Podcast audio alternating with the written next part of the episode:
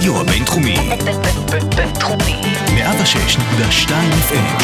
הרדיו הבינתחומי. הרדיו החינוכי של המרכז הבינתחומי. לקום ישראל. 106.2 FM.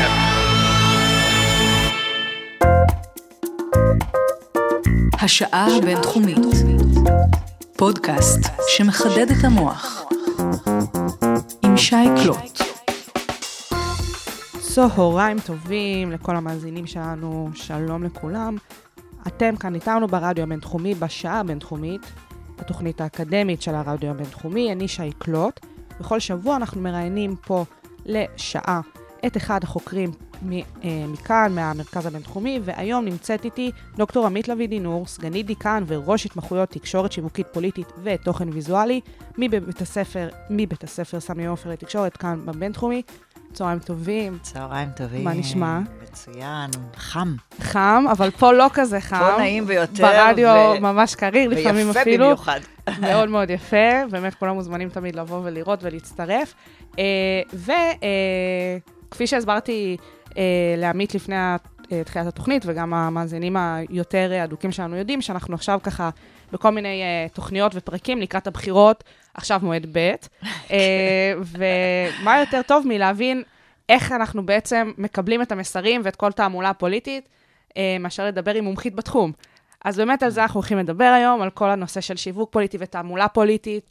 אה, נבין איך זה קורה, נקודות בהיסטוריה, איך זה משפיע עלינו, למה בכלל עושים את זה. כמובן נצלול למלא מושגים ונבין הכל בסוף השעה הזאת, כולנו נבין מה מנסים לספר לנו וכל ה... איזה מניפולציות איזה עושים עלינו מניפולציות. בעיקר, אז אה, זהו, אז אנחנו... ואיך להתגונן מפניהם. וואו, זה ברמת זה ההתגוננות. ברמת, זאת אומרת, הבנה באמת של הנושא עוזרת לנו אה, בניתוח ובביקורת. מעולה, אז אנחנו נצא מפה כולנו יותר חכמים ופחות תמימים. פחות תמימים, זה נכון. אז אנחנו ישר נצלול ובעצם נבין שאנחנו מדברים יותר על העניין של תעמולה, נכון? נכון. זה בעצם כל העניין נכון. הזה. אה, אז מה זאת התעמולה הפוליטית? תעמולה פוליטית זה, את יודעת, זה, אנחנו כבר הרבה מאוד שנים בעצם נמצאים בדבר הזה, ואולי אני ככה ארצה לקחת את זה לכיוונים באמת של השינויים שחלו כן. סביב התעמולה המסורתית נקרא לזה, ואולי התעמולה החדשה במדיה החדשים. כלומר, אה, תעמולת בחירות זה בעצם דבר שקיים הרבה מאוד שנים סביב בחירות. היו הרבה שנים שבאמת הבחירות במדינת ישראל היו כל ארבע שנים. נכון. כפי שזה אמור היה להיות, אבל באיזשהו שלב, אה, בעקבות אה, קואליציה שהתפרקה, עברנו לצפיפות יתר. אולי עכשיו אנחנו בשיא של הדבר. ש... זהו, העובדה שלא הצליחו להרכיב כאן ממשלה, זו פעם ראשונה שזה קורה, ואנחנו מוצאים את עצמנו שוב פעם בתעמולת בחירות, ודי עייפים מכך. כלומר, התחושה של הציבור היא תחושה לא פשוטה. רק עברנו, הרגשנו שלא היה מאוד סימפטי במילים מאוד עדינות, פתאום אנחנו מוצאים את עצמנו עוד פעם עם כל התשדירים וכל המסרים השליליים וכל ההתקפות האישיות והאידיאולוגיות. זה משהו אה, מאוד בעייתי, ואנחנו קצת, באמת אנחנו עייפים. Uh, התחושה שלי גם שגם הפוליטיקאים uh, לא פשוט להם, אנחנו מרגישים את זה ככה, זאת אומרת, אני עוד לא בטוחה שלגמרי לגמרי נכנסנו להתקפות המאוד חזקות, אבל מן הסתם זה ילך ויתחמם. Uh, בעצם זאת הדרך של הפוליטיקאים, תעמולה פוליטית, כן, מה שנקרא להביא את המסרים שלהם. הרעיון היה, לפחות בהתחלה, באמת הוויכוחים בישראל היו ויכוחים אידיאולוגיים. והיום כשאנחנו אומרים ימין-שמאל, אז אני לא בטוחה כמה באמת הוויכוחים אידיאולוגיים. היום זה הרבה יותר הנושא של הפרסונליות. זה איזשהו תהליך שעברנו במדינת ישראל שנקרא פרסונליזציה, שהמעבר היה מדיבורים אידיאולוגיים על עמדות ודעות, ליותר סביב אה, נושאים אישיים, ואנשים בעיקר. אנשים התחילו לייצג עבורנו את הרעיונות ואת המפלגות. עכשיו, את אומרת, אה, עברנו, ובהתחלה זה היה יותר כן. בעניין אידיאולוגי, היום זה באמת כל הנושא של הפרסונליזציה. אנחנו רואים נקודות ציון בהיסטוריה שבהן, וואלה, גם החוקרים ואפילו הציבור עצמו עצר את עצמו, הסתכל מהצד ואמר, רגע, יש פה שינויים, כן. זה קורה כך ולא כך. זה לגמרי תהליך שאפשר ככה לראות אותו, להסתכל אחורה. אפשר להגיד שהשיא שלו היה ב-1996, ששם גם עברנו באופן ישיר לבחירה של ראש ממשלה. ב-96 בפעם הראשונה בחרנו גם ראש ממשלה וגם uh, מפלגה. זה היה באמת איזשהו ניסיון ככה למצוא מודל יותר מתאים. מה שקרה, שבה, שבהתחלה היו לנו שתי מפלגות גדולות, כן, מפלגת העבודה והליכוד, הם היו גושים מאוד אה, משמעותיים, סביב 40 מנדטים, והיה יותר קל להרכיב ממשלה, להרכיב קואליציה. Uh, לאורך השנים, יותר ויותר מגזרים קטנים נכנסו, והתחלנו לדבר על מפלגות שהן בינוניות וקטנות. ואז היה קשה מאוד להרכיב קואליציה, והסחטנות של כל מפלגה קטנה הלכה וגברה לאורך השנים. וניסו לעשות באמת איזשהו ניסיון ככה לשנות את שיטת הבחירות, לקחת משהו מהמודל האמריקאי, משהו מהמודל הישראלי, עשו איזשהו ערבוב. ב-96 זה היה השיא, בחרנו לחוד ראש ממשלה, לחוד... זה, זה מודל שלא הצליח. בעצם ממש אפשר להגיד אה, נכשל בגדול. מודל לא הפול- באמת. המודל הפוליטי. המודל של בחירת ראש ממשלה, כן, באופן ישיר, לצד בחירה של מפלגה. את יודעת שבארצות הברית אנחנו בסופו של דבר בוחרים נשיא. אז הניסיון הזה לקחת את הדבר הזה של בחירת אה, נשיא סלאש ראש ממשלה, אבל עדיין גם לבחור מפלגה, זה משהו ש, שלא הסתדר. לא פתרנו את הבעיה, עדיין היינו במצב של מפלגות בינוניות, קטנות, של סחטנות בלתי רגילה של אה, מעט אה, חברי כנסת, התפרקות של ממשלה כל שנה וחצי, כל שנתיים. אנחנו מוצאים את עצמנו שוב ושוב בבחירות. זאת אומרת, היה פה איזה תהליך מסוים שבאמת הגיע לשיאו. אם התחלנו בנושא של הפרסונליזציה, כשאת בוחרת אה, מועמד לראשות ממשלה, אז כמובן ההתמקדות הייתה בעיקר בו. אבל כבר קודם אפשר היה לראות שהמפלגות הגדולות, למשל, יש כאלה שטוענים שזה התחיל ב-1992, כאשר מפלגת העבודה אמרה, ישראל מחכה לרבין. זה כבר לא מפלגת העבודה, זה לא כל הנבחרת, בעצם בוחרים ברבין. זה המתמודד הספציפי, ראש בדיוק. המפלגה, שהוא זה שיוביל את המדינה למקום טוב יותר. נכון. עכשיו, תשימי לב שהיום, כשאנחנו מדברים על מפלגות, אנחנו בעיקר מדברים על שמות. זאת אומרת, אנחנו מדברים על ביבי נתניהו, נכון? אנחנו מדברים על גנץ, מנסים נכון. לדבר על גנץ, אנחנו כעת מדברים על איילת שקד, כלומר, אנחנו... למרות שהחוק בוטל, וחזרנו לבחירות הישנות של בחירת מפלגה, עדיין בשיח שלנו, הנושא הפרסונלי, הדמות שמובילה, היא הדמות המרכזית. נשארנו עדיין תחת בעצם אותו דבר של פרסונליזציה, והיום כמעט ואנחנו לא מזכירים בכלל, זאת אומרת, אנחנו בעיקר מנסים, פחות מדברים על נבחרת, בעיקר מדברים על מספר אחד, ומאוד מאוד גם מתג... מדברים על היכולות של אותו מנהיג, באמת, על היכולת שלו, זאת אומרת, הרמה האידיאולוגית שבה אנחנו מנסים להסביר, היא מאוד נמוכה. בעצם הציבור לא כל כך יודע מה נמוכה באמת... עד לא קיימת. אז לא קיימת. מה המסרים בעצם? מה ההבדלים? עכשיו, את בעצם מדברת על זה שכל תהליך הפרסונליזציה פה בישראל, שהתחיל בשנת 96, עם איזה שהם רמזים כבר מ-92, אבל בסופו של דבר ב-96 השינוי הזה נעשה בעקבות אה, שינוי חוק, אה, חוק. דרך הבחירות, נכון. אבל עד, עדיין אנחנו רואים שזה עדיין ככה. נשארנו שם, למרות ששינו את החוק, למה? למרות שזה... למה זה עדיין נשאר? למה תראי, עדיין הסממנים הם פרסונליים? בכלל, כי אה, זה איזשהו תהליך עולמי. זאת אומרת, בואי נחשוב על הבחירות האחרונות בארצות הברית. אנחנו בחרנו בדונלד טראמפ ולא בהילרי קלינטון, בגלל תכונות מסוימות, בגלל דברים שאנחנו חשבנו שהם יכולים להביא. קרוקד הילרי, כן, הסיסמה שדונלד טראמפ הצליח להעביר, הייתה באמת סיסמה מאוד בעייתית, שהציגה את הילרי כמושחתת, זה איזשהו דימוי שלה, נכון. כפוליטיקאית. כלומר, הדבר הזה שאנחנו היום יותר שמים דגש על האדם, ורואים את התכונות שלו ומאמינים ביכולות שלו, והדגש האידיאולוגי פשוט הלך ופחת. את יודעת שהיום, למשל, אין בכלל מצעים. תחפשי את המצע של הליכוד, אין דבר כזה. הוא בכלל לא מעלה את זה. ההנחה היא שאנשים לא קוראים, זה לא מעניין אותם, הם לא מבינים, רק ביבי. בעצם, בסופו של דבר, היום הבחירה בליכוד זה בחירה בביבי או לא ביבי, נכון? נכון. כלומר, הדבר הזה של להתעניין בתפיסת עולם, זה דבר שהלך ודעך לאורך השנים, גם בארצות הברית.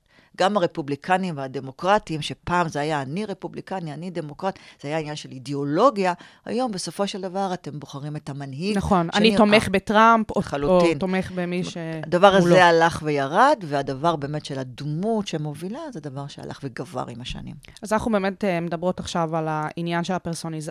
פרסונליזציה, אבל אנחנו יודעות שתעמולת בחירות התחילה הרבה מאוד קודם, נכון. מעבר לעניין של אה, אה, מי הדמות או המנהיג או מי שמוביל את המפלגה. אז מתי בהיסטוריה אנחנו באמת רואים את העניין הזה של תעמולת בחירות כמשהו שבאמת מוביל דמוקרטיות? תראה, נגיד משהו מאוד מעניין על מה שבעצם קרה בארץ בכל מה שקשור לתעמולת בחירות, ואולי בעצם להשפעה של הרשת. הרבה מאוד שנים, אני כרגע רוצה להתמקד במה שנקרא תשדירי תעמולת הבחירות. זה היה כלי שהמדינה נתנה לפוליטיקאים, כדי שהם יוכלו להציג בפנינו העם את המסרים שלהם, את האנשים שלהם, כן. אה, והרבה שנים, באמת שהייתה טלוויזיה, זה היה מה שנקרא המדיום הדומיננטי, זה היה מאוד משמעותי. שם יכולנו לדעת מה כל מפלגה חושבת, וגם לתשדירים, כן, הייתה השפעה מאוד משמעותית. ובכלל, ערב התשדירים, בעיקר נאמר הערב הראשון, כולם חיכו. וזו יושבים הייתה- כמו יש- בהצבעה של האירוויזיון. ממש. כ"ט כאילו, בנובמבר, לגמרי. אם את רוצה, יושבים ביחד ומסתכלים, והתקשורת מפמפמת קודם, שיהיו שפנים, ובואו נראה, וזה הולך להיות מעניין, כן, וכולם מחכים, ווואו, הערב הראשון, ופה באמת יכולת לראות גם בעניין של אסטרטגיה, ולאן כל מפלגה לוקחת את המסרים שלה, ואולי גם בפעם הראשונה לראות ולשמוע.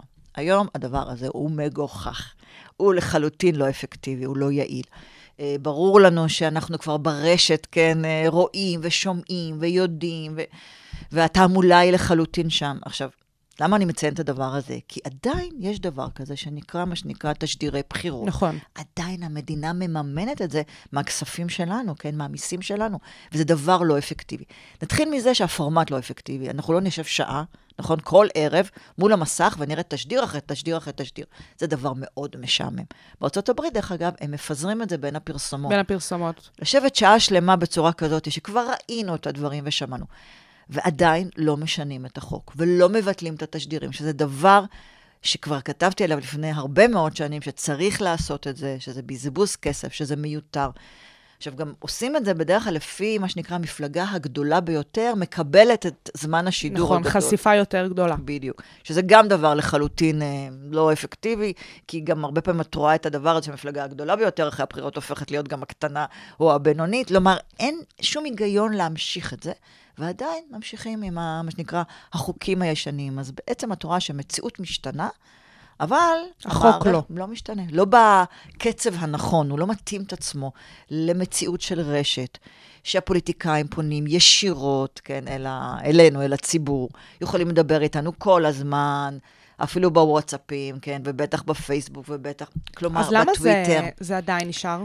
למה באמת לא משנים את החוק מעבר תראי, לעניין את סטודנטית למשפטים, אז בהרבה מאוד מובנים, את יודעת שהאיטיות של המציאות, כן, אין התאמה. זאת אומרת, את רואה שמדברים על זה. הייתה לא, לא מזמן, לפני שנתיים אפילו, ועדת בייניש, שדיברה על הדבר הזה והחליטה את ההחלטה, אבל עדיין לא עשו את זה. לא עשו בבחירות הקודמות, ולא הספיקו להתארגן לבחירות של עכשיו, ואנחנו עדיין נראה את הדבר המגוחך הזה שנקרא תשדירים, שזה לתת בעצם מתנה למפלגות, בסופו של דבר, כן, הרבה מאוד כספים, להציג את המסרים שלהם, והם גם יכולים להשתמש בזה ברשת.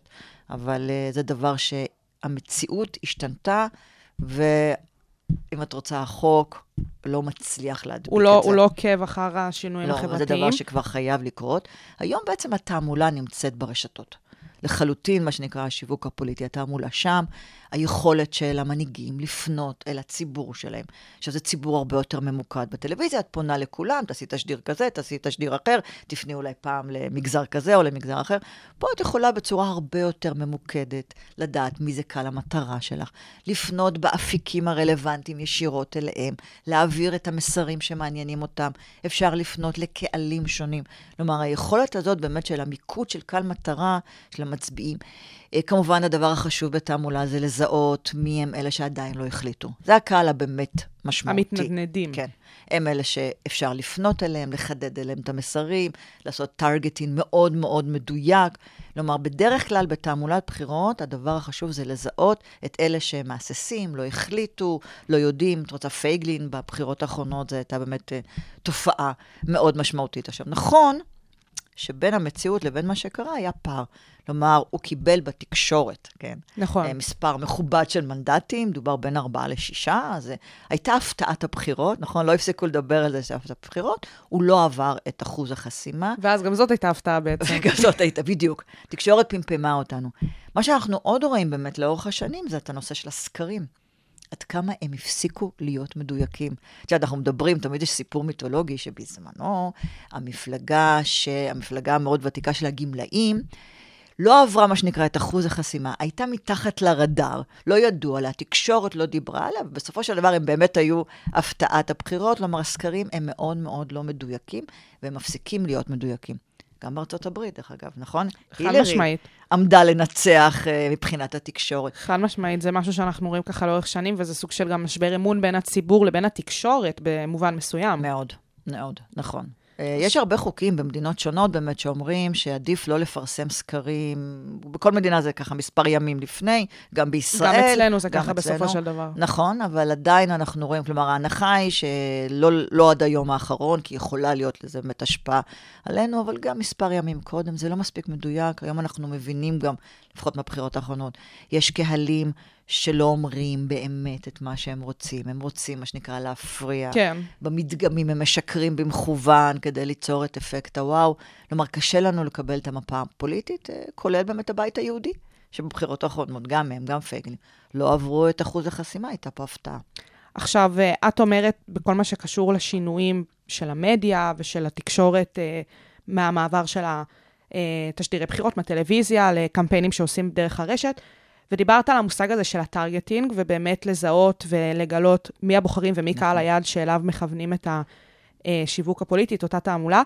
מי בעצם האנשים שעומדים מאחורי הקלעים של המפלגות ושל הפוליטיקאים, ויודעים לעשות את אותו targeting? תראה, היום זה ממש מקצוע.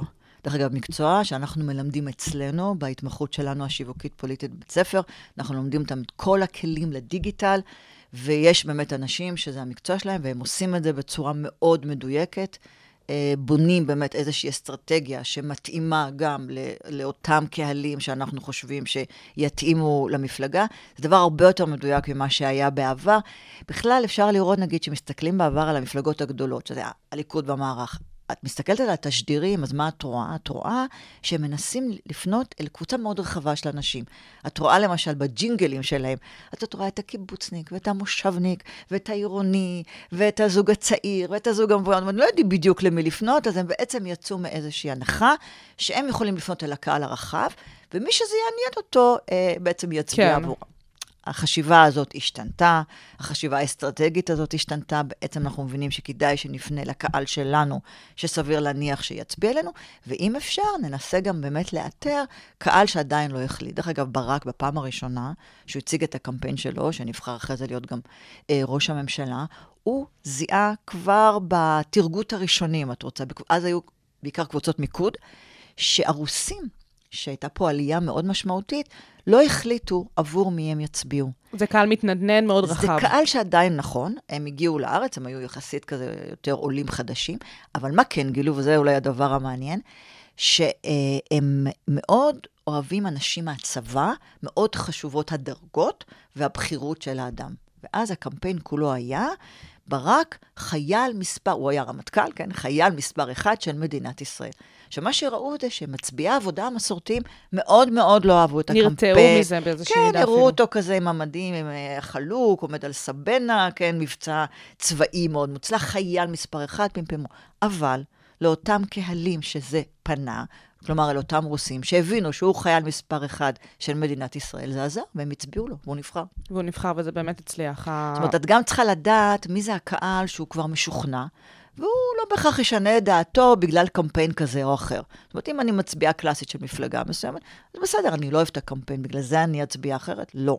אבל כן יש את הקהל השונה, האחר, המדשדש, המתלבט, של, שלא מכיר, שאני יכולה לתפוס אותו. וזה החוכמה הרבה פעמים בתעמולת בחירות. עכשיו, מה שאמרת שבאמת בעבר מפלגות לא חיפשו את הכלים הקטנים, הם כיוונו כזה למשהו מאוד מאוד רחב. לא היו כל כך. לא היו, גם, גם לא היו הרבה פחות, מפלגות, כן. אז זה לא היה... מרץ תמיד הייתה מרץ, זאת אומרת, אם אני מסתכלת על המפלגות הקטנות, כן. אז כן, הם כן פנו יותר לקהל שלהם, על בסיס האפיון שהם ידעו שהוא שלהם, פחות ניסו לפנות לכולם, אבל המפלגות הגדולות לגמרי ניסו ככה...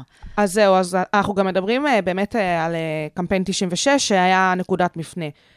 האם שם גם מבחינת השיווק הפוליטי ראינו איזה שהם סממנים שהגיעו ושינו קצת את חוקי המשחק, מעבר לחוק עצמו ששינה את אה, שיטת הבחירות? תראי, באמת, הדבר הראשון שאמרנו זה הנושא של ההתמקדות באדם, באישיות. אה, זה היה ככה מאוד מאוד חזק ב- באמת ב-96, והיה לנו באמת את ביבי שניצח באותן בחירות, ותמיד אה, ביבי היה המועמד המוביל, הבולט, המנהיג וכדומה, אז פחות או יותר בנו אותו.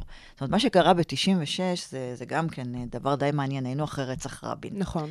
ופרס אה, הפך להיות בעצם אה, ראש הממשלה, והוא היה המועמד של המפלגה שלו, וביבי היה חדש וצעיר ולא כל כך מוכר. ודרך אגב, עוד לא הייתה רשת, כן? נכון. והייתה כאן אסטרטגיה אחרת. כלומר, הליכוד ובעיקר ביבי נתניהו הבינו שצריך באמת לפנות אל קהלים רחבים, גם באיזושהי רמה יותר פופולרית, מה שלא היה כל כך מקובל עד 96. אז ביבי, למשל, הופיע הרבה מאוד בתוכניות בידור. בתוכניות prime time בידור, יום שישי בערב, דודו טופז. המעגל. כן, כן, הוא הופיע אצל דודו טופז, ובעצם ההנחה הייתה, מה פתאום פוליטיקאי, שזה משהו רציני ומכובד, מופיע בתוכנית, כן, צהובה שכזאת. אבל הוא ידע, היה לו יועץ, דרך אגב, פינקלשטיין, שיועץ מיתולוגי כזה אמריקאי, שאמר לו, מה שחשוב זה להגיע אל קהלים רחבים, ואתה מופיע ביום שישי ב prime time, כולם רואים אותך, והשיחה היא קצת יותר אישית, לומדים להכיר אותך, אתה יכול לוותר על הפרטיות שלך ולמכור קצת יותר דברים אישיים, ועל ידי כך אתה שווה את הקהל. פרס לא עבד לפי השיטה, לא הבין את זה. הוא עדיין הלך לשוק, לחץ ידיים. כן. עדיין הלך, מה שנקרא, למרכזים של המפלגות. מאוד ממלכתי. שכ... וגם שכנע את המשוכנעים. בעצם לא פנה לקהל חדש, לא ידע. עכשיו, אפשר היה לראות, למרות שנראה היה למפלגת העבודה שהם ינצחו בבחירות האלה, כי מיד אחרי רצח רבין הייתה טראומה נוראית, והרבה אנשי ימין אמרו, אנחנו יותר לא נצביע לימין. מי שניתח את הקמפיין ראה שפרס לאט-לאט יורד.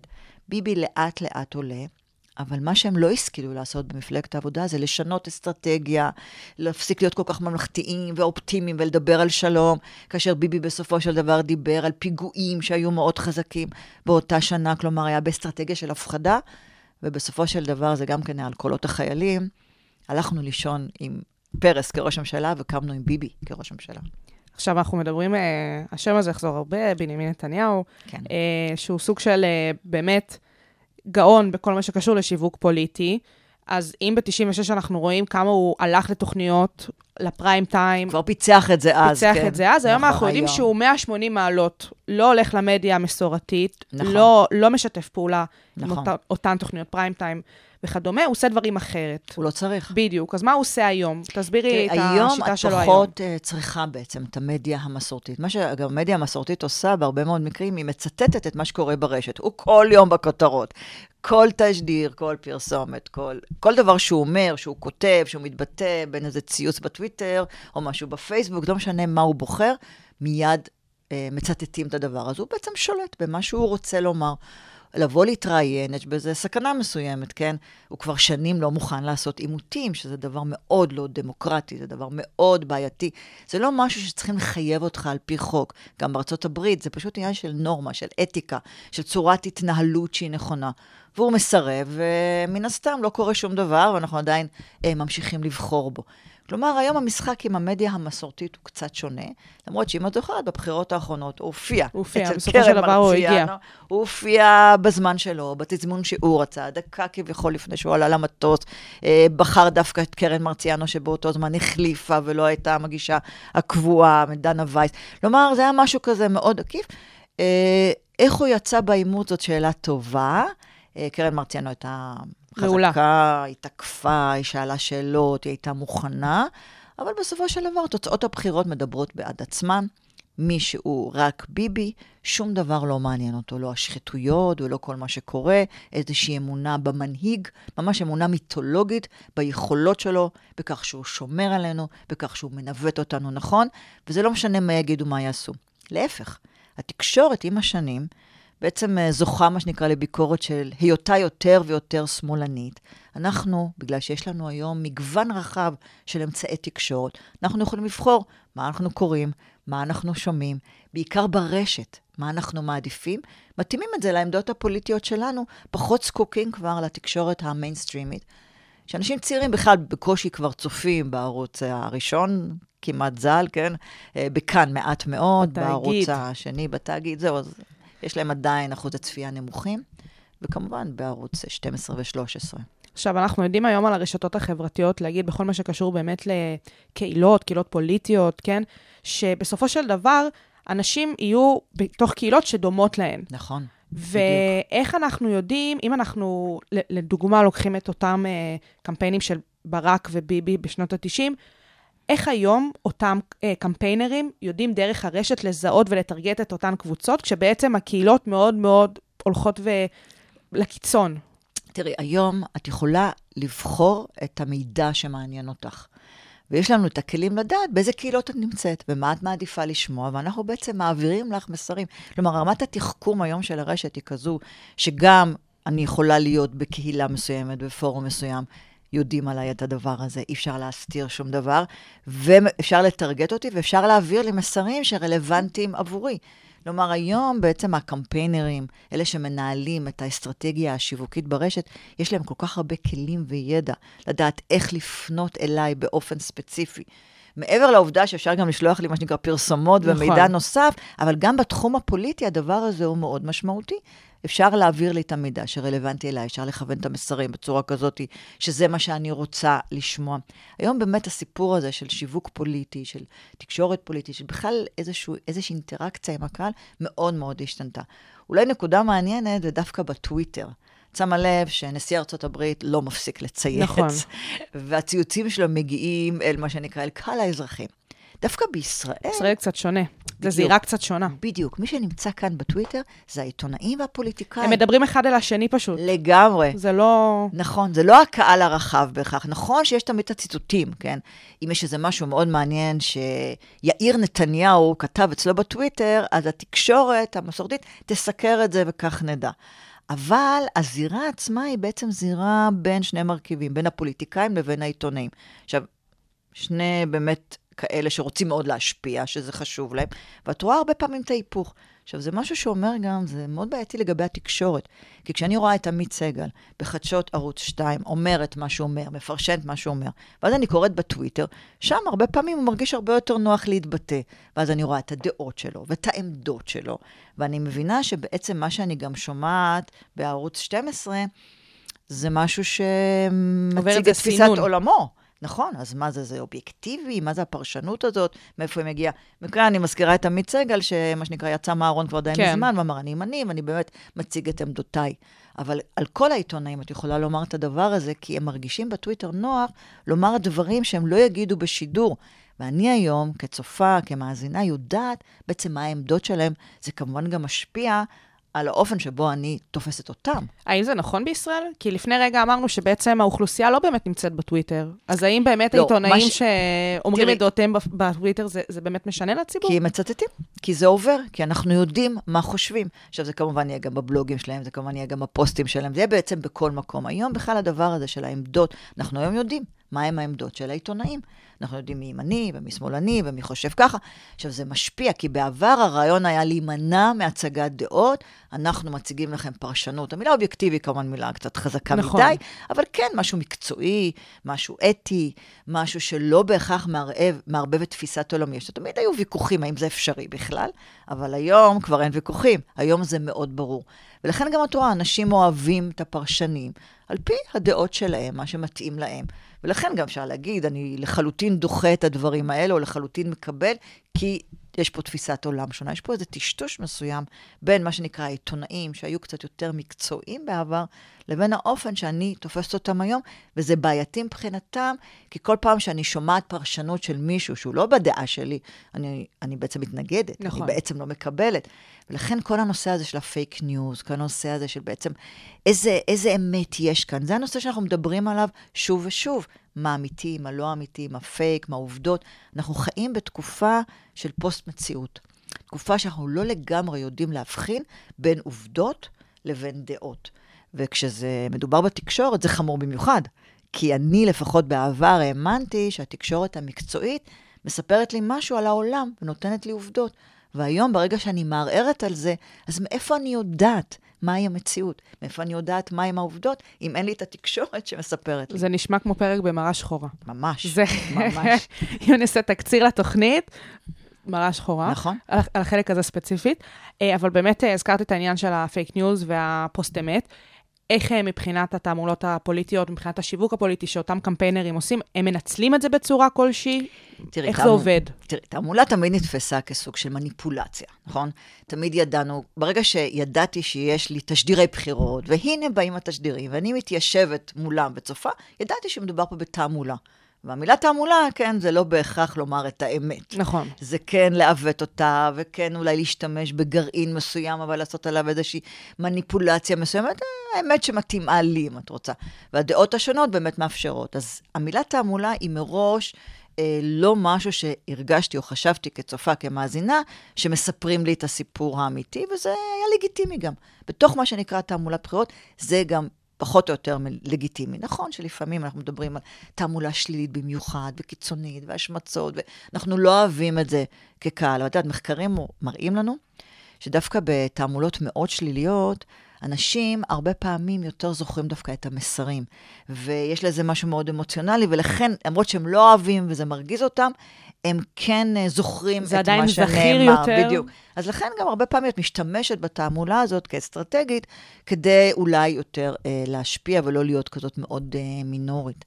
אבל אה, היום, בעצם במה שנקרא, בעידן הרשת, או בעידן שאני כל הזמן נמצאת, מה שנקרא, בפייק ניוז, ואני לחלוטין לא יכולה לדעת אה, מה אמיתי ומה לא אמיתי, כי שולחים לי ידיעות מכל מיני מקומות שאני קוראת, פוסט בפייסבוק, האם זה מבוסס על עובדות, או מישהו בעצם סתם אומר את דעתו, אני כבר לא יודעת מי הם מנהיגי הדעה שלי. שיגידו לי מהם העובדות. ובעבר, בעולם יותר מסודר, כן ידעתי. ידעתי שיש מדע, ידעתי שיש משפט, ידעתי שיש תקשורת, ואלה הם המקורות שמהם אני יכולה לקבל את המידע האמיתי. היום אני נמצאת בעידן מאוד מבולבל בהקשר הזה. בתעמולת בחירות, במובן הזה, זה תמיד היה, אבל כמובן מתחבר יותר. עכשיו, אנחנו באמת מדברים על איך הבוחרים סופגים את אותם מסרים והמניפולציות, איך הן משפיעות על הבוחרים, אבל מבחינת המחקר של התחום הזה, איך אפשר לדעת אם באמת תעמולה מסוימת השפיעה על ציבור מסוים לבחור כך או אחרת? אז עוד פעם, יש באמת הבחנה מאוד ברורה, מה שנקרא, בין קהלים שונים. יש את הקהלים שיודעים. קהלים שיודעים בדרך כלל, הם אה, מקשיבים לתעמולה. היא, תראי, ההשפעה קודם כל היא לא תמיד מאוד גדולה, נתחיל מזה. בטח לא התעמולה המסורתית, שאנחנו מאוד מאוד מודעים לה. כן. התעמולה שיותר סמויה, הרבה פעמים יכולה להיות כמובן הרבה יותר אפקטיבית. למשל, אנשים צעירים. שלא לגמרי החליטו. יש להם את הבית, כן, שמשפיע, אבל לפעמים הם רוצים את העמדות שלהם. לא יודעת אם את זוכרת שדווקא בבחירות הקודמות, עלי ירוק קיבלו איזה 40 אלף מנדטים, שזה היה המון באמת נכון. של אנשים צעירים.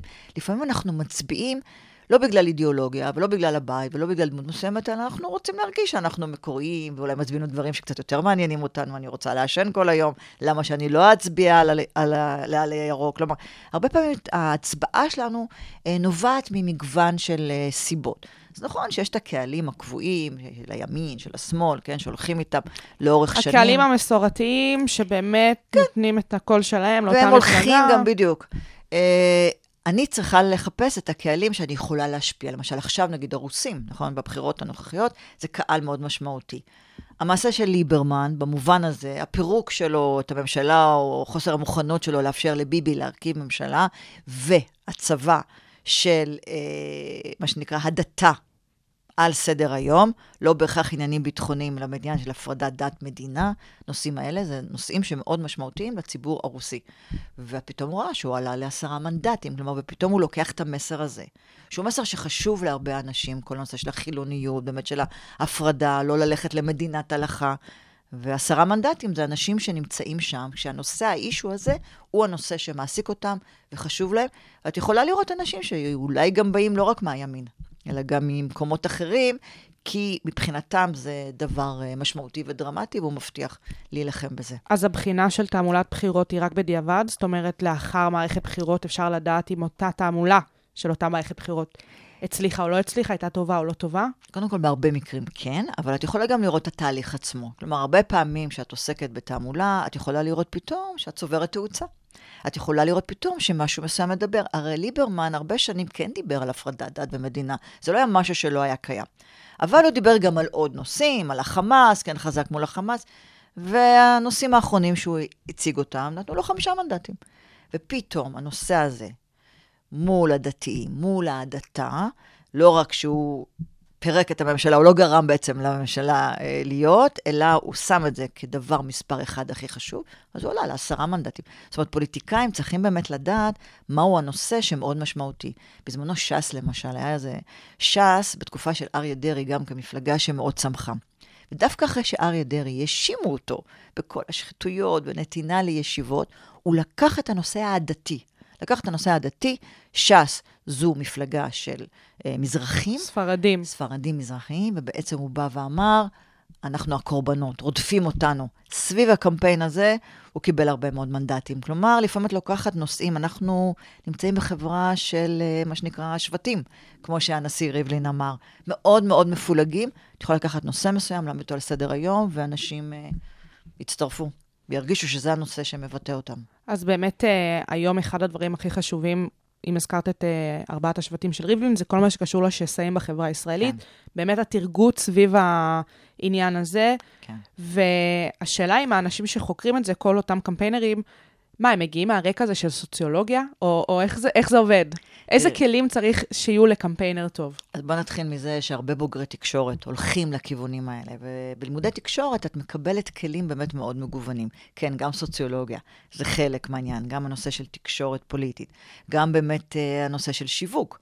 אה, בעצם איך את מגיעה לקהלי המטרה שלך, איך את מטרגטת אותם, איך את אה, מאפיינת אותם, איזה מסרים את מעבירה להם. כלומר, יש פה המון המון כלים והרבה מאוד תחומים, ש- שאת אומרת, התחום תקשורת, הוא נוגע בהרבה דברים. תקשורת זה גם בלשנות, כן? השפה שאנחנו משתמשים. זה גם כמובן פסיכולוגיה, פסיכולוגיה חברתית, הבנת בני אדם וקבוצות ואיך הם פועלים, אה, אנתרופולוגיה, סוציולוגיה, כלומר, הרבה תחומים שמאוגדים תחת הדבר הזה. אני רוצה להבין חברה, אני רוצה להבין תרבות, אני רוצה להבין ערכים, אידיאולוגיה. אנחנו בתחום שלנו, למשל, מנתחים מה שנקרא טקסטים פופולריים. מה זה אומר? אני מנתחת סדרות, יש לי הרבה מחקרים על סדרות, על פרסומות. דרך זה אני מבינה מהם הערכים הדומיננטיים בחברה מסוימת. דרך זה אני יכולה בעצם להבין אה, את הנושא של, למשל, אם דיברנו על פייק ניוז, אם דיברנו על חוסר אמון, מחקר אחרון שאני עושה על פרסומות, שזה מה שנקרא טקסט פופולרי לחלוטין, אני רואה שאחד הדברים המרכזיים שמאפיינים את החברה הישראלית זה חוסר אמון. אנחנו לא מאמינים לאף אחד בכלום. לא מאמינים לביטוח לאומי, לכן יש לבנת פורן. אנחנו לא מאמינים לבנקים, לא מאמינים לבית המשפט עכשיו, כל מה שקורה. בטח לא מאמינים לאינסטלטור, כן, שבא לתקן, כי אני יודעת שהוא יגנוב אותי, ובמובן הזה, כל הנושא הזה של לא להיות פראייר, זה מושג מאוד מאוד ישראלי, שבעצם מבטא את התרבות שלנו. עסוקים בלרמות אותי, ואני אמורה לא להיות פראיירית יותר.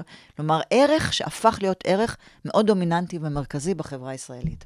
ואז באמת אה, אותם קמפיינרים באים ויודעים לנצל את זה לטובת קמפיינים כן. ותעמולה של המפלגות והפוליטיקאים עצמם. את יודעת, כשאת בודקת את הנושא של חוסר אמון בפוליטיקה, את מגלה שלאורך השנים הוא הולך ויורד ויורד, והיום המכון הישראלי לדמוקרטיה עשה מחקר וראה שחוסר האמון שלנו בפוליטיקאים הוא דרמטי. אנחנו לא מאמינים להם. מבחינתנו הם לא אומרים את האמת. שזה דבר שנבנה לאורך שנים, והיום באמת תשאלי את עצמך, כן? זהו, זה אולי מצדיק את עצמו, המחקר הזה נכון. והתוצאות. התוצאות, כן, הן מייצגות משהו במציאות. לנו, בתחושה, הפוליטיקאים מרמים אותנו, משקרים, לא אומרים את האמת. הם אומרים משהו אחד, יום אחרי הם עושים משהו הפוך. תקחי כל פוליטיקאי שעובר לך בראש כרגע, ותראי איך הוא שינה את דעתו ועמדתו, ועבר ממפלגה. תקחי את כחלון, כן, לאחרונה, שכמובן אמר, אני אשאר בכולנו, ודקה אחרי, הלך לליכוד. עכשיו, זו סתם דוגמה אחת מתוך המון דוגמאות, שבפוליטיקה זה כביכול לגיטימי כבר לשקר ולרמות. אני כבר לא מתרגשת מזה, כי זה מה שקורה כל הזמן. איך הקמפיינרים מנצלים את זה? זאת אומרת, הם לוקחים את, ה... את התקופה הזאת ומנסים להיאבק בה, או שהם משתפים עם זה פעולה, ובעצם הקמפיינים הקצינו, אנחנו רואים שיש הקצנה, מה מבחינת מחקרים? יש הקצנה מאוד משמעותית באמת בכל הנושא של uh, לשקר ומניפולציות. מה שהמחקרים מראים, שזה אולי הדבר קצת יותר עצוב, אנחנו כבר לא כל כך מתרגשים. אם כרגע אנחנו מאוד מפולקים בעם שלנו סביב הנושא של ביבי, אז בעצם עמדה אחת באה ואומרת, ראש הממשלה, אה, תחת פרשיות שכאלה, כן, אולי עוד דקה הולך לכלא. כלומר, איך דבר כזה בכלל יכול להתקיים בנורמות אה, נורמליות ואתיות? ויש קבוצה אחרת שבאה ואומרת, הדבר הזה בכלל לא חשוב. לא מעניין אותנו החוק ולא מעניין אותנו הנורמות האלה, מעניין אותנו הבן אדם שמבחינתנו הוא היחידי שיכול אה, בעצם להיות ראש ממשלה. זאת אומרת, יש פה איזה מין מאבק מאוד ברור בעצם עד כמה חשוב לי הצדק והחוק, ולשמור עליו, וכנראה ההנחה היא שהוא לא כל כך חשוב. כלומר, החוק הוא לא כל כך חשוב, יש דברים שהם יותר חשובים מזה. יותר חשובים מהחוק. נכון, ותראי גם מה קורה כל הסיפור עם בית המשפט העליון, זאת אומרת, אנחנו מבינים כבר גם כל השיח הזה, משילות מול מה שנקרא בית המשפט. מה יותר חשוב? מי יחליט? הפוליטיקאים או מה שנקרא השופטים הבכירים ביותר, אנשי האתיקה. ויכוח ש... שהוא בעייתי. עכשיו, אה, דיברנו מוקדם יותר בנוגע לכל הסיפור הזה של הפרסונליזציה, ואיך אה, הקמפיינרים לוקחים את זה וממנפים אה, את הקמפיין לכיוון הזה. אבל אנחנו רואים בשנים האחרונות בפוליטיקה הישראלית כל מיני חיבורים בין מפלגות. נכון. אם אנחנו ראינו את זה בקמפיין של 2015 של בוז'י וציפי לבני, ואם אנחנו רואים את זה באמת גם ב-2019 א', 2019 ב', כל, כל הסיפור של אה, כחול לבן, נכון. באמת החיבור גם של הגנרלים, יחד עם אה, יש עתיד, כמובן בראשותו של יאיר לפיד. איך בעצם קמפיינר בא ולוקח את העניין הזה, שזה לא עכשיו מתמודד אחד שעומד בראשות מפלגה, אלא או זוג, או פה אפילו ממש סוג של קבוצה, ואיך באים, האם זה משהו שקצת משנה את כללי המשחק? האם זה קצת משהו, את יודעת, אני שונה? אגיד לך, מה שאת שמה לב, נגיד, את צודקת שאת מזכירה את כחול לבן, כן? שזה מין איחוד כזה של uh, גנרלים. אבל תשימי לב עד כמה מנסים כל הזמן לדחוף את בני גנץ, שהוא המנהיג. זאת אומרת, עדיין מאוד חשוב לנו בעידן שלנו, דווקא בעידן המתפורר, שיש מנהיג, שיש איזושהי דמות שאני יכולה להסתכל עליה, שהוא כריזמטי, שאני יכולה להאמין, בעצם אני מאמינה ביכולות שלו ובעוד כל מיני תכונות. עכשיו, באמת, בני גנץ, אה, זה קצת בעייתי כרגע. כלומר, אנחנו רואים את הרעיונות שלו, אנחנו רואים שהוא לא לחלוטין, כן, עובר מסך נקרא לזה, כפי שצריך, לא מציג את יכולות המנהיגות שלו בתקשורת. כלומר, אה, יש איזשהו ניסיון של ארבעת המופלאים, כן, להגיד בני גנץ הוא המנהיג שלנו, אבל כל אחד מהם לפעמים מתראיין בצורה יותר טובה, וזה איזושהי נקודת חולשה שלהם.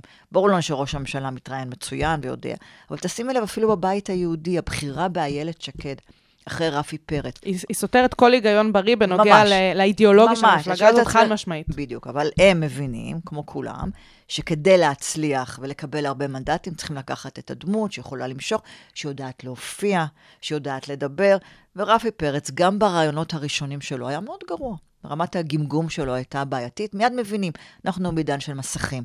אנחנו בעידן שאנחנו רואים את הדמות ואנחנו מרגישים משהו כלפיה, זה לא בהכרח משהו רציונלי, זה משהו מאוד רגשי. בכלל, בחירות, כן? והבחירות שלנו במפלגות מסוימות הן בסיס רגשי משמעותי. ומה אני מרגישה כלפי הדמות? אני מאמינה, אני חושבת שהיא חזקה, אני חושבת שהיא יכולה לעשות... עכשיו, כמובן שיכול להיות פער מאוד גדול בין יכולות עשייה לבין יכולות דיבור.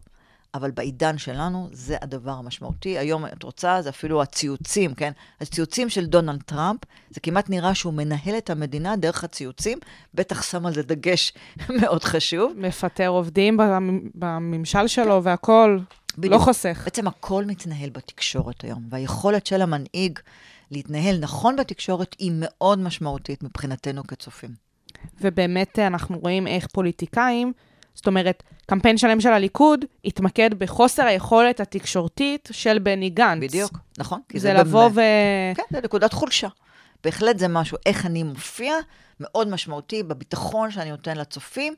האם אני יודע לדבר, האם אני מגמגם, אני, מה שנקרא, נתפס כ... זה בעצם איזושהי תחושה שיש לי כשאני רואה אותו על המסך אה, כלפי המנהיג, ואיזושהי תחושה של ביטחון אולי שאני רוצה לקבל ממנו, ולכן היכולת הזו היא יכולת היום מאוד משמעותית אצל מנהיגים. עכשיו אנחנו גם דיברנו מקודם על העניין הזה של איך עושים את המחקרים אה, סביב כל העניין של הקמפיינים הפוליטיים, לאחר הבחירות, תוך כדי אה, התהליכים עצמם, ואני חושבת שעכשיו אנחנו נמצאים במין נקודה שהיא מאוד מוזרה. הבחירות עכשיו מאוד סמוכ, סמוכות לבחירות הקודמות, ומעניין אותי לדעת באמת מהעיניים של המחקר, של החוקרת שאת אה, באה לייצג פה עכשיו, האם לדעתך זה משהו שהוא חיובי? זה משהו שאפשר למנף אותו מבחינת גם המחקרים, גם מבחינת הקמפיינים עצמם הלכה למעשה, לבוא, לשפר, להשתמש בכלים חדשים, אולי באמת לייעל דברים מסוימים, או שזה לא ישנה שום דבר בעצם, כי לא היה להם מספיק זמן uh, להסיק מסקנות. תראי, מה שמעניין לראות עכשיו, זה באמת אולי הדמות המעניינת ביותר, זה ליברמן, נכון? כלומר, היכולת שלו לקלוט מהר מאוד מהם הדברים שהם מפריעים וחשובים לאוכלוסייה שלו, ועל ידי כך להכפיל את כוחו. עכשיו, הוא גרם לכך שאין לנו ממשלה. עם החמישה מנדטים שלו. היום הוא מבין שהוא יכול עוד יותר להשפיע, אז פה יש איזשהו באמת גורם פוליטי שידע לזהות יפה את המצב, ידע לזהות את קהל המטרה שלו בצורה יותר מדויקת מאשר בעבר. עוד פעם, ההתמקדות במה אני שם בראש הקמפיין היא מאוד משמעותית, שזה היה רק חמאס. אז עובדה שזה לא מספיק זה לא עבד לו עד הסוף. כרגע הוא קרא נכון את המפה, הוא ראה שזה מה שמפריע. כי באמת, אם דיברנו על שבטים מקודם, הנושא של הדתה, או הנושא של חילונים מול דתיים, אה, זה דבר דרמטי, אנחנו עוסקים בזה, אנחנו רואים. בכלל, את יודעת, מושג הדתה הוא מושג חדש. נכון. אנחנו בסך הכל כמה שנים מדברים על זה. אבל תראי איך התקשורת מגויסת. כל יום מראים לנו כתבות על החיילות, כן, אה, שלא יכולות לשיר, ועל הילדות שבאות לבית ספר ומודדים להם את המכנסיים. ויש כבר חוקים חדשים. כלומר, יש חוקים, מהו אורך המכנסיים הנכון. כלומר, כל השיח הזה זה שיח חדש של השנים האחרונות. ממה הוא נובע? הוא נובע מתחושה של אנשים שבאמת מצירים את uh, צעדיהם, ואז מתחיל להיות פה קונפליקט מאוד משמעותי בשסע שלנו, בין אם דיברנו על השסע הדתי, זה לחלוטין השסע הזה של חילונים, דתיים, אה, חיו, תנו לחיות, עד כמה ניתן אחד לשני לחיות, סוגיה משמעותית שדרך האסטרטגיות האלה, את יכולה לראות מה עומד על סדר היום, מה מטריד את האנשים. וכל תקופה את רואה שדברים אחרים גם מטרידים, כאשר כמובן תמיד הביטחון זה ככה עומד מעל צף הכל. מעל הכל. במדינת ישראל זה נושא מספר אחד, אין ספק. עכשיו, הנושא הזה של ההדתה, שאת מביאה פה את הקמפיין של ליברמן, שגם הוא קמפיין קצר, אנחנו מדברים על חודשיים בערך, כן. שהוא מריץ את העניין הוא הזה תמיד כנושא. היה, אבל עכשיו הוא הבליט אותו, וזה נושא מספר אחד, צודקת. אבל היו מפלגות שדיברו על זה מאז ומתמיד. נכון. אם אנחנו מדברים באמת על מפלגות מהשמאל, נכון. אה, גם מפלגת העבודה לדורותיה אה, לא חסה מהנושא הזה, אבל בוודאי שבוודאי מפלגת מרץ, אה, מפלגת חד"ש. זאת אומרת, העניין הזה של הדתה תמיד היה שם. אז למה עכשיו בעצם כל אותן מפלגות, שזה האזור, הכי אזור הנוחות שלהן, כן? כן. לא באמת באות ולוקחות את זה ומנסות לשאוב את אותם קולות שליברמן מנסה לשאוב בכללי. תראי, הנושאים האלה תמיד היו קיימים במפלגות שהזכרת, השאלה היא מה את מבליטה. כלומר, יש לך הרבה נושאים, ונכון שנגיד מרץ, זה כן, זה במפורש אחד הנושאים שלה, אבל היא לא שמה את זה על סדר היום, ודרך אגב, בשנים האחרונות יכולת לראות שהנושא של הכיבוש הוא יותר חזק אצלם, ומעמידים את זה נכון. על סדר היום.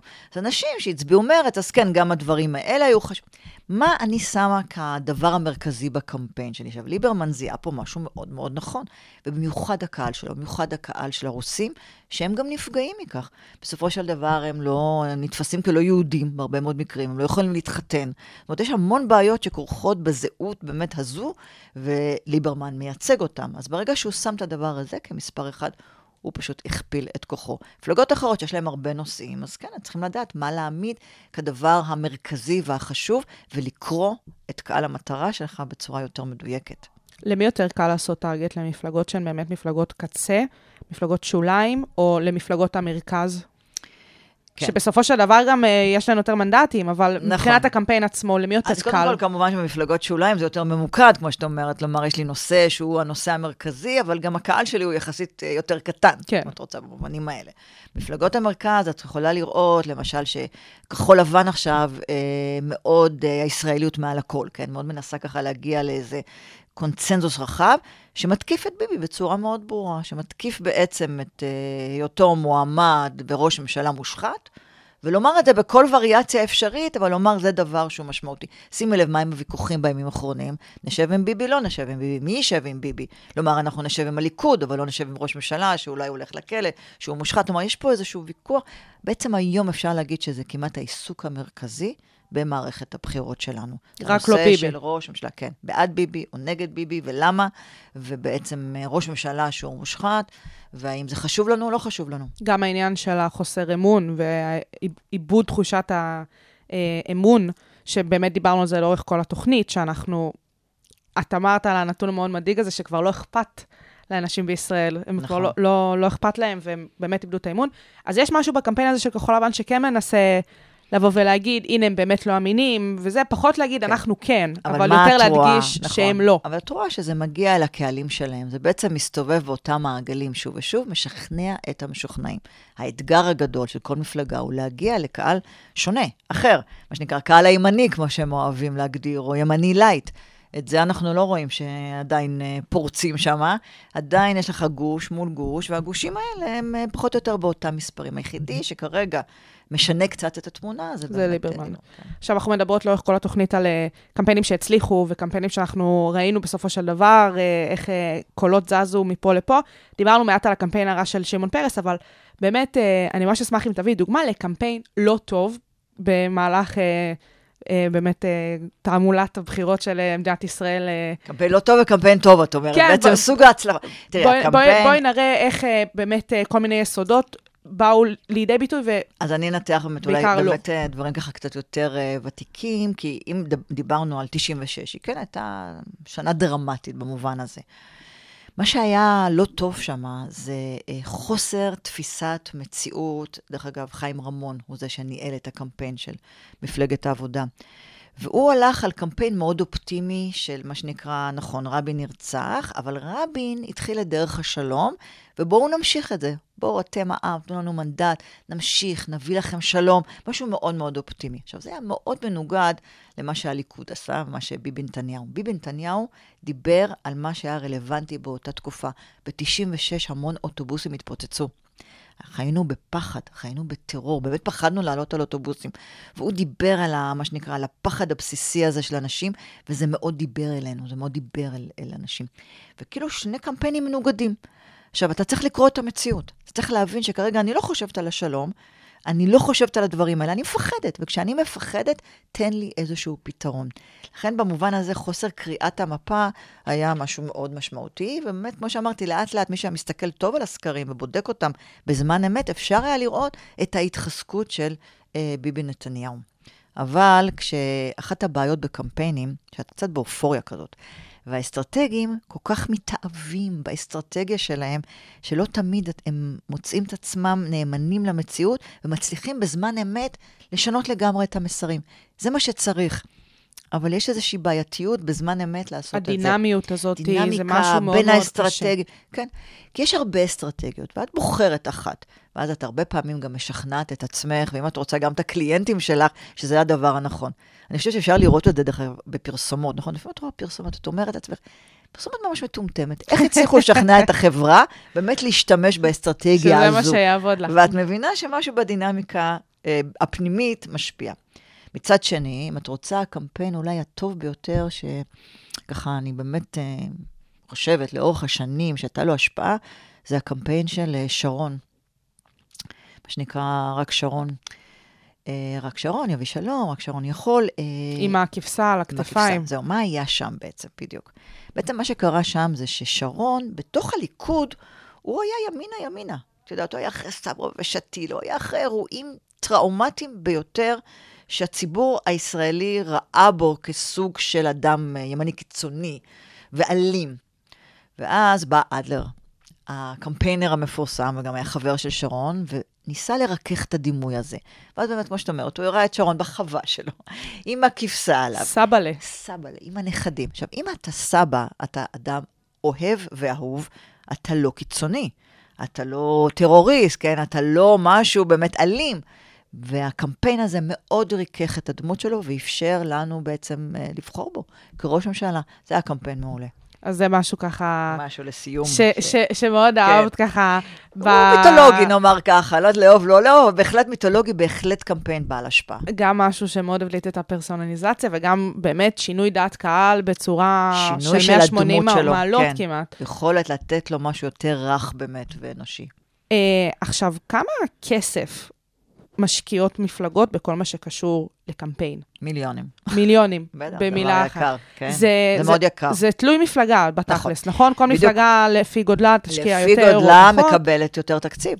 ככל שאת גדולה יותר, את מקבלת יותר תקציב אז מהמדינה. אולי תסבירי באמת ואז את את העניין יכולה- של איך המדינה מממנת את עניין התעמולה ככה לחלוטין בדיוק בדבר הזה. בדיוק למאזינים. כמו שהתחלנו להגיד מקודם על התשדירי בחירות. כן. כלומר, ככל שהמפלגה גדולה יותר, היא מקבלת תקציב גדול יותר, ולכן יש לה באמת יותר כסף. מפלגות, דרך אגב, נגיד כמו פייגלין, שעכשיו לא עברו את אחוז החסימה, הם בחובות. חובות מאוד מאוד אה, רציניים. כלומר, אין ספק שהמנגנונים הגדולים כרגע, כחול לבן והליכוד, יש להם תקציבים הרבה יותר גדולים מאשר מפלגות אחרות. ובו זמנית צריך לבוא ולומר שנכון שצריך את הכסף, הפרסום הוא מאוד מאוד משמעותי, אבל גם היכולת ברשת היום מאפשרת למפלגות קצת יותר אה, קטנות כן אה, להגיע על קהלים. זאת אומרת, היום אנחנו מדברים נגיד על אה, פרסומת ויראלית. מה זה אומר? נכון. היכולת שלנו ככה להמציא איזה משהו שהוא שונה, שהוא קיצוני, שהוא מצחיק, שהוא מגוחך, לא משנה מה, ולהגיע אל קהלים מאוד רחבים. עכשיו, זה לא שזה פשוט לעשות את זה, זה מאוד לא פשוט לעשות את זה, אבל זו מין דרך כזו שאם אני מצליחה לפצח אותה, אני יכולה באמת זהו, אין ל- באמת, לרוץ אין ברשת. באמת נוסחה, אבל אין אם נוסחה. מישהו עולה על המשהו הספציפי שלו, זה באמת עובד לו וזה רץ. אה, עכשיו, מה, מה בין הצלחה של קמפיין ובאמת השימוש אה, של כספים בקמפיינים לבין חיבורים של מפלגות? כי דיברנו קודם על חיבורים בסדר של ראשי מפלגות וכאלה. אבל אם עכשיו אנחנו מסתכלים על המחנה הדמוקרטי, או על אה, איחוד מפלגות הימין, דברים כאלה, אה, האם באמת העניין הזה של הגושים ופחות התתי מפלגות האלה, זה משהו שהקמפיינרים יודעים לנצל ולנתב את זה למקומות אה, שהביאו להצלחה מסוימת, או שלאו דווקא? קודם כל, זו החלטה פוליטית. נתחיל מהדבר הזה. זאת אומרת, ברור לנו שהמחנה הדמוקרטי זו החלטה פוליטית שאומרת, אנחנו ככה נגדיל את כוחנו, וזה נכון. אם כרגע אנחנו מדברים על נגיד סביב העשרה מנדטים, אז כן, מרץ בקושי כמעט ולא עברה את אחוז החסימה, היה פה חשש גדול מאוד, ברק עוד בכלל לא היה בסיפור, אה, סתיו עברה בעצם ממפלגה נכון. מתרסקת לכאן. כלומר, ופתאום החיבור הזה מייצר פה איזשהו כוח נוסף. אז קודם כל זאת החלטה פוליטית, ואז אנחנו נחליט, אנחנו כמשווקים, איך נמכור את הדבר הזה. עמיר פרץ, שהחליט אה, לא להתחבר לדבר הזה, אז קודם כל באמת החלטה פוליטית, הוא התחבר לאורלי לוי. הוא כמובן קיווה שהדבר הזה ייצור באז משמעותי, זה לא קרה. לפחות עד עכשיו, בואי נראה מה יקרה כן. בהמשך, אבל אין ספק שהחיבורים האלה באו מהמקום שאנחנו נגדיל את כוחנו. כל הימין החדש זה בכלל אוסף מפלגות שהסבירות היא שאחר כך אולי הם יתפרקו. יתפרקו לגמרי הם אפילו בתוך מכריזים על הכנסת זה, עצמה. שבעצם הם עושים את הדבר הזה כדי לקבל. אז החלטות הן החלטות פוליטיות, ואחר כך את אומרת, אוקיי, איך אני אשווק את זה? עכשיו, אנחנו באמת, כמה שנקרא, כצרכנים, הם מאוד סקפטיים, מבינים שיש פה איזה חיבור שהוא לא טבעי, מבינים וגם מדברים על כך שזה חיבור שנעשה למטרות רווח כדי לגדול ולהביא יותר מצביעים, אז מה רמת האמון שלנו באמת ביכולת שלהם לעבוד ביחד, לתפקד ביחד, להגשים את המטרות? נמוכה ביותר. נמוך ביותר, באמת עוד פעם לכל העניין של האמון. Uh, עכשיו, uh, באמת ככה לסיום, איך את רואה את עתיד התחום? אנחנו באמת מדברים על הירידה של המדיות הישנות וכל החוסר אפקטיביות של אותם תשדירים, uh, תשדירי תעמולה מיתולוגיים, כן. שהאפקטיביות שלהם באמת יורדת uh, משנה לשנה, uh, ואת עליית המדיות החדשות, כל מה שקשור לרשתות החברתיות, לטוויטר. אז מבחינת ייצוג הקמפיינים ואיך שהם מתנהלים, מה, מה העתיד? לאן זה הולך? תראי, אין ספק שהרשת כובשת עכשיו. הרשת יש לה גם חוקים אחרים. כלומר, שם אני יכולה להיות אה, הרבה יותר מגוחכת והומוריסטית, דברים שאני לא בהכרח אעשה אותם בפריים טיים, שם אני רוצה יותר סמכותיות, יותר ממלכתיות. הרשת היא לא סמכותית, היא לא בירוקרטית, היא לא היררכית. אני יכולה להגיע אל כל אחד, לכן האפשרויות שלי שם הן יותר מגוונות. אין ספק אבל שהמדיה המסורתית היא מאוד מאוד חשובה. כלומר, הטלוויזיה יש לה כוח אדיר, עדיין בלפנות לקהלים גדולים ורחבים, ועדיין כאילו השבט, זה לא שזה נעלם. עכשיו, ביחד, מה שקורה שהטלוויזיה, כפי שאת רואה, מצטטת. את מה שקורה ברשת. היא בעצם מראה לנו את התשדירים המצחיקים, כן? היא זו מראה לנו עוד את הדברים פלטפורמה הגבוהים. של... אז בעצם זו הפלטפורמה. עכשיו, היכולת להגיע אל קהל רחב ומגוון יותר בטלוויזיה, היא משמעותית גם בתהליך של אה, בחירות, וברשת אני יכולה באמת להגיע אל קהלים יותר ממוקדים. אז זה מין שילוב שמעצים את הכוח של התעמולה, שמעצים את הכוח של היכולת שלי כמשווקת להגיע אל עוד ועוד קהלים. אז בעצם העניין אה, של לעשות קמפיין טוב כיום, ואולי בעתיד, זה להבין את העניין של הפינג פונג הזה ואיך משחקים עליו. נכון, תראי, יאיר לפיד, בסופו של דבר, הוא די אה, התקדם בזכות הפייסבוק. היכולת שלו להגיע אל קהלים.